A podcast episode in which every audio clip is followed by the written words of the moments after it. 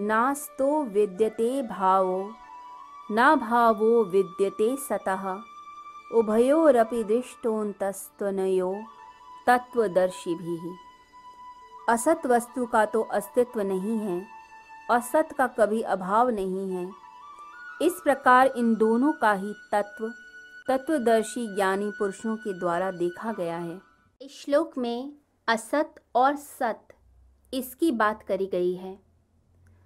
असत वस्तु वह है, जो भूतकाल में नहीं थी पास्ट में नहीं थी।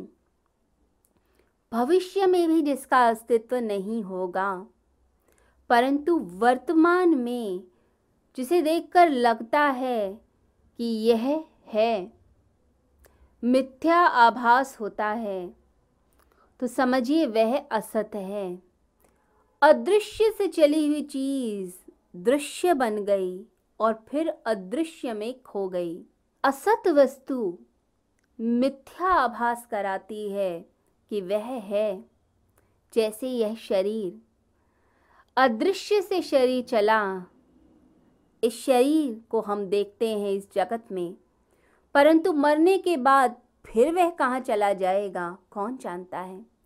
तो जन्म से पहले जिसका पता ही नहीं, अदृश्य है परंतु दृश्यमान है सामने। मरने के बाद फिर कहाँ चला जाएगा, पता नहीं। तो वह असत वस्तु है।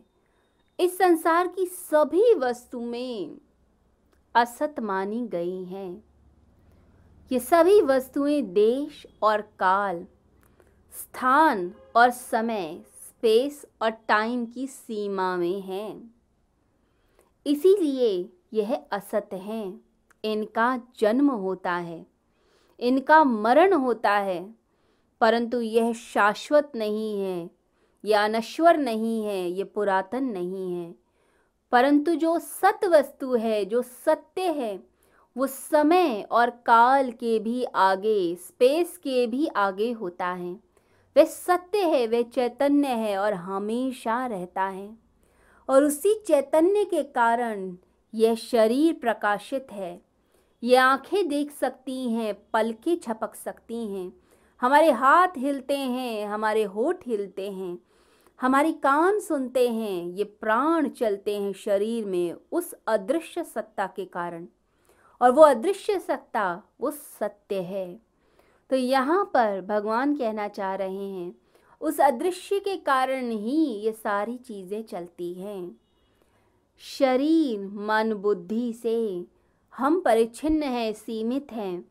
इसी के कारण वही जो अनुभव आते हैं, वो भी क्षणिक माने जाते हैं।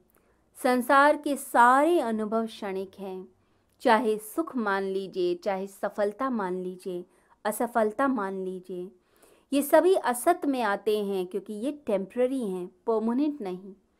जो परमानेंट है, जो हमेशा रहने वाली है, वो सत्य वस्तु है, वह हमारी आत्मा है। वह परमात्मा है। जैसे व्हील में जो कील होती है, जो सेंटर एक्सिस होती है, वह ही डिसाइड करती है, उसी के कारण ही वह चक्का, वह व्हील, वह पहिया घूम पाता है।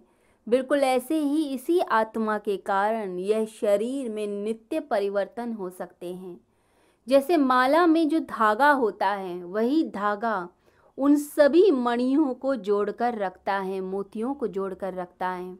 तो ऐसे ही यह आत्म तत्व जो है, ये सभी अनुभवों को जोड़कर रखता है। तो सत्य और असत्य का भेद हमें पता होना चाहिए।